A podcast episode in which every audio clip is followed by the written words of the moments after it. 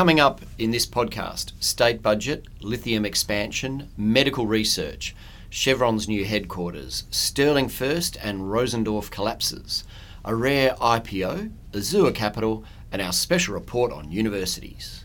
Welcome to Mark My Words, the weekly podcast from Business News, with Mark Pownall and Mark Beyer discussing the important business news and data stories from Western Australia. Welcome to our weekly podcast, and welcome Mark Beyer. First time in uh, some time that the two, the pair of us have been in the same uh, podcast room together. We've been enjoying holidays and travel. Yes, correct. Uh, now, Mark, first up, uh, you attended the state budget lockup uh, and got the lowdown from the treasurer. What are your thoughts? Well, look, a pretty good set of numbers, and uh, circumstance is, is helping Ben Wyatt in his budget repair task. So, a return to surplus. Um, we've heard a lot of politicians at a federal level promising returns to surplus. Um, similar story at a state level, but it's very believable in this case. Uh, projecting an operating surplus of 1.5 billion in the current financial year. So a few drivers behind that. Uh, the GST deal uh, that was done um, is leading to a big increase in uh, GST revenue coming back to WA. Um, also, generally, um, very strong growth in mineral royalties and iron ore in particular. Uh, been a huge surge in iron ore royalties, driven particularly by the, the upkick in the iron ore price. Mm-hmm. Um, and then on top of that, you know, the, the Labor government has had uh, consistently um, good control over spending. Uh, that was you know, an issue um, under previous governments, uh, but they've been very diligent around that, uh, keeping control on public sector wages. Um, so overall, uh, a, a, very respectable set of numbers, and then that's starting to flow through to getting state debt um, under a degree of control. Yes, I was going to ask about that. So how much are they talking well, about paying that down? So currently it's around twenty-seven billion dollars. Now, um, it had there had been projections a few years ago that it was going to go north of about forty billion dollars. Mm. Um, so that's obviously, um, you know, that that was a, a, major problem at that point. So general government debt, um, but only coming down slightly over the next few years uh, to about twenty-five billion. Um, though, if you look at the total public sector, so including Western Power and Synergy and so on, Still some pretty big numbers there. Net debt still around $39 billion yeah, okay. um, at that level um, and coming down very slowly. So yeah, they, have they've, they've stopped the growth of debt um, and we're starting, starting to get it down a little bit. Gotcha. And uh, yeah, look, I've heard obviously the the treasurer speak uh, a couple of occasions since then, um, and uh, you know he's obviously maintaining that tight lid on uh, on salaries and wages for the public service, and I think business will generally think that's a good thing, especially as you know still many in business can't pay their workers anymore at the moment, so it's a still a tough economy. Um, I was at an event uh, this week where uh, uh the treasurer was speaking, and, and prior to that there was a a bit of congratulations around the GST, and, and some people were singled out uh, Nigel Satterley, Andrew Forrest, for example, around the role they played in, uh, in, in convincing Canberra and other states to change the GST formula. So I found that pretty fascinating that uh, they're recognising the role of some individuals. Mm. Um, and then I think, I guess the, the one common bit of commentary I saw out of business was CCI was uh, raising the issue of payroll tax again um, as something that hadn't been uh, any any sort of change there, and I'm kind of thinking, well, I think that's just a I just can't see how they can do it the way the GST formula works. There's just no incentive for anyone to go first on changing payroll tax. So uh, it's a bit of a shame, really. And in terms of the area they are trying to be, um, if you like, more generous to, um, it's very much the household sector. Yeah. So Ben Wyatt was pushing very hard the line that household fees and charges only going up by I think two percent, and electricity charges are going up by even less than that, uh, just by the CPI increase. Yeah. Um, so that's certainly um, you know the household sort of hip pocket is what they're trying to look after. And I think that you know that's a fine balance, isn't it? You know, governments in in the past, as you remember. Had things like freezes on power prices or water prices, and, and then all it did was create this kind of this monster where it was politically difficult to add to that, and if you did, it was going to be a big jump. But otherwise, it was just became every year it became a bigger and bigger subsidy. I think at the moment we've got to try and you you've got to try and avoid that, but at the same time recognise that as wages are not growing, therefore adding adding to co- household costs is challenging as well. So Mm. yeah, look, fine line for them, but I think all credit, uh, you know, Ben Wyatt, he's uh, he's put put put the hard yards in, and uh, and I think will he'll he'll enjoy this moment. Um, and they've done it in the middle of an election campaign and not done any damage, so that's kind of interesting too. yes. Um, now, one of the areas touched on the budget is the impact of the lithium sector, which highlights some further strength in that sector, Mark. Yeah, and look, I thought this some numbers in the budget put some context around this lithium boom that we've spoken a lot about. Um, and in fact, there was some more news on that front over the past week. Um, Talison Lithium, which has the big Greenbushes mine down in the southwest, uh, that's the one big, long running lithium mine. Uh, they've got EPA approval to further expand production there to about 2.8 million tonnes. So that's sort of doubling what they've already got, which follows some expansions they've already done.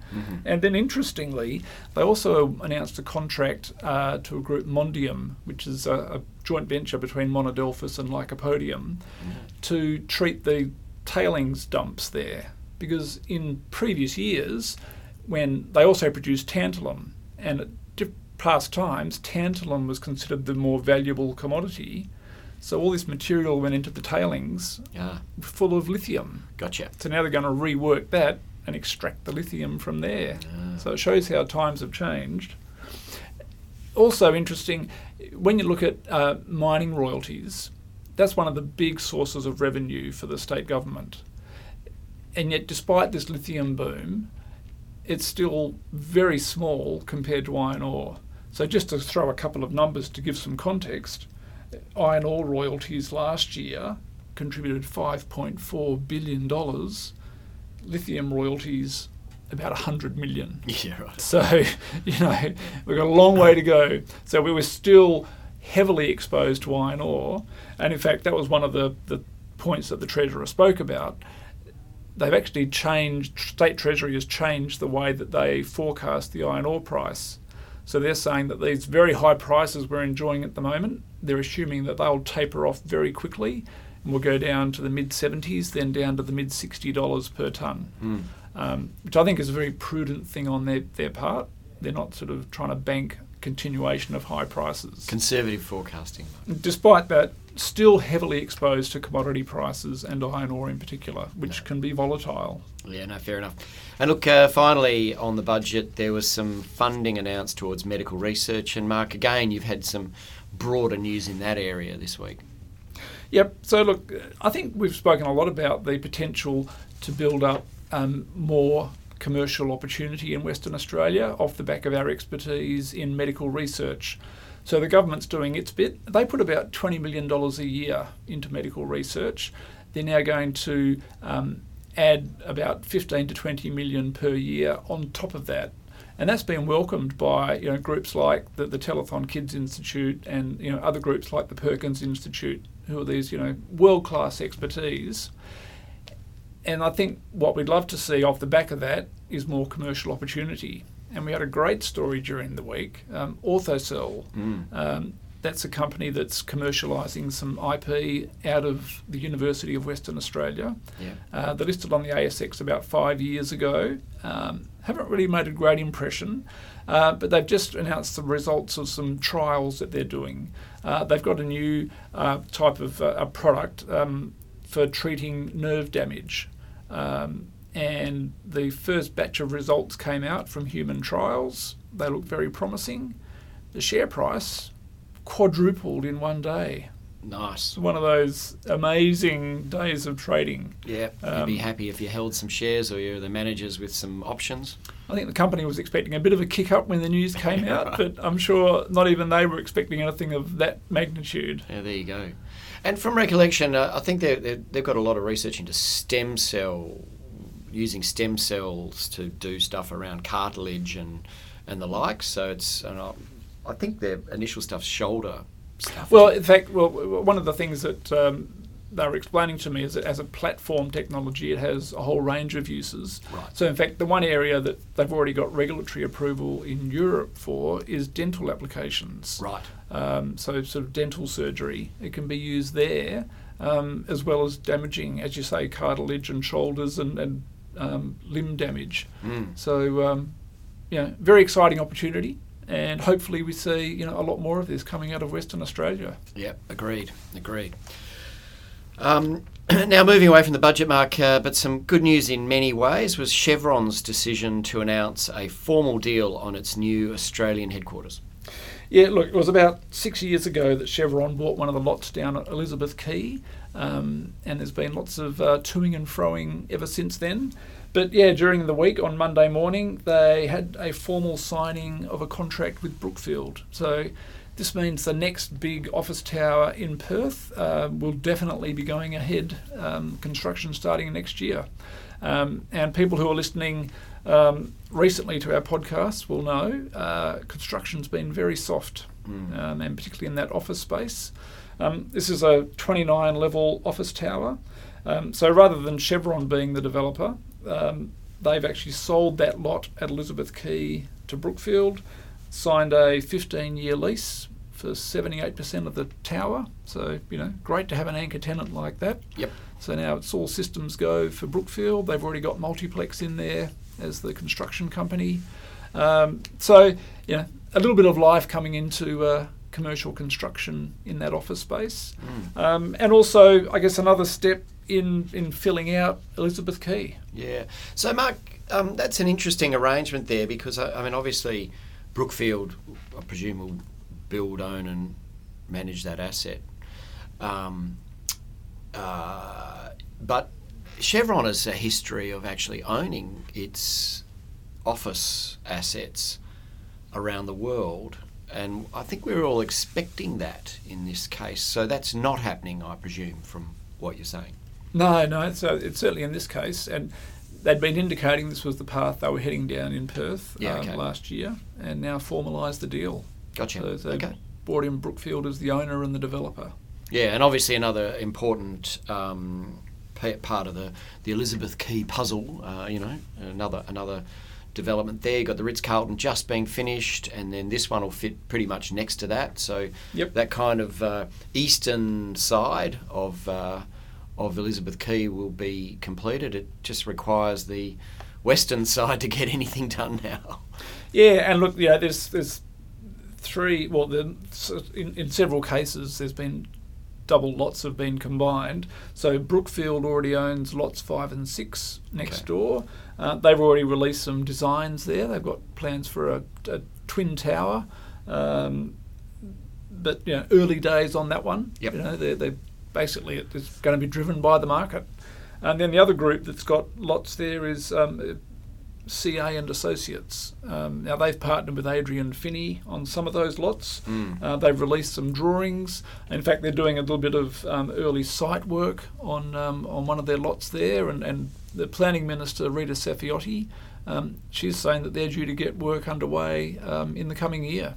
Gotcha. Um, she actually suggested that the whole whole of Elizabeth Quay could be developed within about six years, um, subject to market. I don't know. My hunch is that that's a little bit optimistic. Yeah. Uh, that sort of timeline. Um, it'll be uh, interesting to see how quickly it does develop. Wait and see. All right, good, good to know. Um, now, Mark, uh, lots of positive news there, um, but it's fair to say WA isn't out of the woods yet. I think uh, in some sectors, and uh, this week we saw two significant collapses, or I think they're both kind of significant, um, signalling challenges in in property and in retail. Yeah, so Sterling First, not a, a household name, um, but they're very active in property management um, and, uh, and and getting money from investors. Um, they brought in Ferrier Hodgson as administrators a week ago. Uh, now they say that they manage about three and a half thousand properties around the country, uh, worth about nine hundred million dollars. Uh, they actually tried to do an IPO, um, or at least um, did some preliminary work on an IPO a couple of years ago. Mm. Uh, didn't get up. There's some interesting history there. Um, some of the older listeners might recall the name Armstrong Jones, um, very big group in property fund management back in the 80s and 90s. Absolutely. Um, and Ray Jones was one of the founders of that group, very successful. Uh, he was also a director of Sterling First up until last year. Um, current directors include Ryan Jones, um, also Simon Bell, an interesting name. He was a director, sorry, rather an executive of Westpoint Group, Okay. another property funds management group out of Perth, Mm. um, uh, led by Norm Carey. Uh, that came to an untimely end. So look, you know, clearly a lot of money tied up there. We'll see what comes out of that. And the other one, um, Rosendorff. I mean, that's a um, very much a household name in Western Australia. Yeah. Uh, been around for more than 50 years as a jewellery business. Um, but you know, tough times in jewellery. Um, once again, um, KordaMentha has come in as receivers there, um, doing a big sale at the moment, about nine million dollars worth of jewellery uh, that they're putting on the market at discount prices. There you go. Um, but yeah, you know, a, a, an iconic household name um, brought undone by the changing retail market. You know, a soft market and more and more online. Yeah, look, I must admit, I'm not going to ever claim that I've been to Rosendorff's. So, uh, you know, my my jewellery purchases are, are rare, and uh, and uh, but I have made some. I just haven't ever been to Rosendorff's. Uh, but a but a name that we all, I mean, you know, it was a name that was advertised and well known in if you grew up in Perth, um, and uh, you know, an interesting history there. Uh, you know, I guess it's I, look, presumably you, you never know how much the family's made out of that business over the years. You, you kind of hope that it's not all you know held in the in the ass, the asset. The only asset is the is the retail empire or retail shop. But anyway, I guess we'll learn more about that in the future. Um, now, Mark, a rare IPO announced this week uh, with Explorer. Let me get this name right. Mont Royal, is that correct? Mont Royal. Mont Royal. Um, sorry, I'm jumping into my pulp fiction there. uh, now it's launched a float. Now, wh- what's the context there? Yeah, look, I found this really interesting. Um, only the second Western Australian explorer to list on the ASX this year.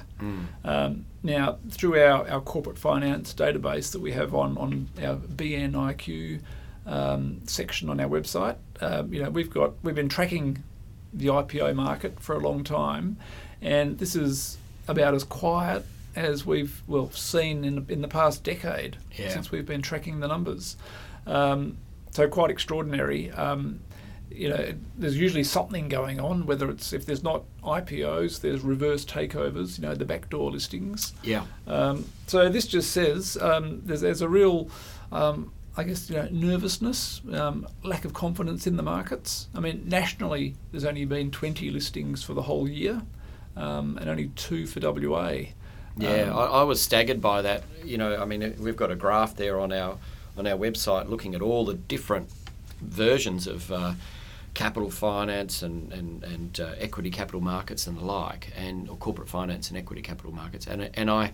I don't think we've ever seen it this low. I think it was the end of 2014, beginning of 2015, was it, when when we saw something as close to this. But even then, as the IPOs had hit rock bottom and mergers and acquisition activity was down and everything, we still saw, as you said, a, a, a spike in or a, some reverse takeover activity. Whereas that's just out of the picture right now, and you know, presumably that's because there isn't any appetite, or is it that the reverse takeover markets tightened up with regulation and the like? Well, certainly the ASX has tightened up its approach. Um, I mean, to put it bluntly, they don't want really small companies listing. Mm. Um, they want sort of larger, more established companies um, rather than the really small speculative end of the market. Mm. So, you know, it's certainly been tougher to uh, to get a deal done. Um, they're really applying a lot more scrutiny um, to the, the deals that are in the market.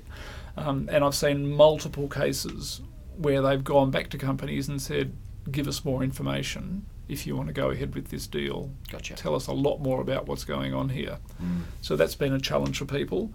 Um, I suppose looking at the example of Mont Royal Resources, I mean, look, they're a gold explorer. Uh, I think they show they show something about what you need to get a deal done in this market, and it's about the calibre of the people that are involved. So their major shareholder and one of their directors is Michael O'Keeffe. Now he's the, one of the guys that made a big pile of money from Riversdale Mining. That was the African iron ore company Yeah. that Rio Tinto famously took over for four billion dollars. Yeah. Um, subsequently, was not able to develop that project, but that's another story. Um, but look, Michael O'Keeffe has a, a long track record of success. May I ask, is he involved with Riversdale Mark II? He is indeed. Right, so he's about to make another pile of money. That's then. right. Uh, that's the company that um, Hancock Prospecting Yeah. has just um, Just got over on- 85%. on, the brink right? of Yeah. completing their takeover. Mm. So once again, that's a coal stock af- assets in Canada. Um, so you know the guy's got a great track record, Mm. and they've got some really good investors in there with them. So Charlie Bass, Mm-hmm. who made his money from Aquila Resources, um, Brian Flannery. Now he's from Queensland. He made a bucket load of money when he sold his coal company Felix Resources. So you know when you get a few of those sorts of names in there, that attracts other investors. Yeah, gotcha. Um, so you know, good luck to Mont Royal Resources. Um, I hope a few other people follow in their wake. Yeah, that's what you hope, isn't it? That it just gets uh, gets someone's uh, decided it's on and, and they get things moving. Um, now, in a related story, I guess, uh, Azure Capital has sold a big stake to major French group that many will have never heard of. Uh, that's right. Um, look, um, Nat- Nativus. It's a French, a very large French banking group. Um, I, sorry, Natixis, rather. Yes, A little more right. carefully at my writing there. Um, look, they're coming in and taking 52% of Azure Capital. So this is a really significant transaction for the Perth market. Um, Azure was set up uh, by John Poynton and Mark Barnaba and has had great success over a long period of time. In fact, I went to our BNIQ database and looked at all the M&A transactions that we've recorded there since 2010. Azure is the number one advisor in the in the market Is that right? over all that time. Um, they've advised on 73 transactions worth nearly $8 billion. Um, so, you know, that, that I guess says a lot about their, their profile in the market. Yeah. Um, now, the two founders, uh, John Poynton and Mark Barnaba, have moved on. Um, Jeff Rasmussen took over from then, and then Jeff tragically passed away a few years ago. Um, so now there's the, if you like, the next generation. Guys like Adrian Arundel and Simon Price uh, are running the show. Um, and uh, they've got a really good team. They've got nearly 30 people there. They're still very active in the market. Um, but you know, it's it's tough for them. Um, and we've obviously already spoken about how the market generally is a bit quiet. Um, but also, you know, the founders, you know, they were the, the rainmakers, I think that's the term. Yeah, term. You know, they were the guys that brought deals in. Yeah. And when you don't have people of that kind in the business and you're not part of a big network, you know, it gets really tough. No, I agree, and I, I think you know, uh, cautiously with Jeff Rasmussen, I would say he was also a founder, but he was sort of more the the mechanic. He was the guy that, that really knew how to make a deal work uh, in the in the back end, and I, and I, and I guess John Poynton was probably the deal maker at, at, at the beginning with Mark Barnaba. So they were a really interesting triumvirate, if you want to call it. Um, and so you know, I guess it's that question of that market back when Azure started was so different than what it is today. I mean, it was probably half the size, and it was probably, you know, they ruled the roost in a town that was active mining but very much Perth, whereas now it's it's it's yes, you're right, it's inactive, much bigger, but it's much more national. And uh, you know, there's some big players in town now. I know we have a couple that may have pulled the pin in the downturn, but there's some major players here that Azure didn't have to compete with. So it's a difference. So maybe they just need that grunt behind them to uh, to keep pushing out and, and, and make the next level. Mm. In fact, it was interesting looking at the names when I, I was checking, you know, that, that track record over 10 years. The other names that were up there um, below Azure, uh, Macquarie. Yeah. So, you know, the, the people at Macquarie have changed a lot over the years. Um, but, you know, they're just, they're a big group with a big network with a strong balance sheet. Yeah. You know, that counts for a lot. Um, similarly, UBS, Mm-hmm. you know, same thing. The people have changed, but that balance sheet and that brand, that brings deals in. Yeah. Um, other Hartleys were up there as well. Mhm. Um, you know, very strong local broking firm, um, and Gresham. Now that's a name that's that's tapered off. I would suggest over the years. Yes. They used to be a lot more active in the market, but we don't see them so much these days. No, you're right. That is one that sort of drifted away. They haven't disappeared, of course, and but they may have changed their focus and what they're just less in the resources sector, maybe. Yep, and look, you know, and I think they're doing a bit more on the east coast, and they've got their private equity arm, but yeah, certainly not as active as an advisory firm as they used to be. No, fair enough. All right. Now, Mark, our special report this week is on the university sector, an important part of the economy in so many ways in WA. What has Business News covered there? Yep, well, this is um, a last hurrah from Delia Price, who's uh, heading off to London. Um, this is her final detailed report for us. Um, she's had a good chat to a lot of the vice chancellors um, around town. You know, one of the frustrations they have is the level of regulation that sits around the university sector, which is tied into the funding that they get um, primarily from the federal government and the perennial changes that occur in that space um, and the reviews that always seem to be happening um, and the challenges they get with getting the research funding um, and all the, the, if you like, the, the controls and the regulation that sit around that. So, a good discussion around that issue. And then the other one that we've looked at is the international education market. You know, this is a, a big industry nationally. Um, it's an area where, as we've discussed previously, uh, Western Australia has come off the boil. Um, our market share has fallen away very sharply in that space. Mm. Um, our share of um, international student enrolments nationally is about 5.9%. Yeah, right. Um, so it's come right down. But a couple of encouraging signs. If you look at the latest stats on um, student commencements, we've actually had an uptick there in the past year. So we're up to about 8% there. So if that continues, um, we'll start to rebuild market share. The other significant thing is that um, there's a, a greater focus on this area. Uh, Rod Jones, formerly of Navitas, um, heads up um, a task force for the state government. He's spoken very positively about the fact that the universities and the government are really focused on this area. Um, there's a commitment for extra funding uh, was part of the budget, and the universities will be matching that. So you know more funding on promotion, um, and you know if we can get more students here, um, yeah, we get a lot more visitors. Their families follow, their friends follow. Um, it's good for business um, and good for the universities in many ways. Yeah. Um, it brings a more international perspective to them. Um, also brings a challenge, and uh, we've had some publicity during the week around Murdoch University, um, where there were suggestions that they'd been lowering their entry standards um, to get more international students through the door. Now Murdoch has refuted.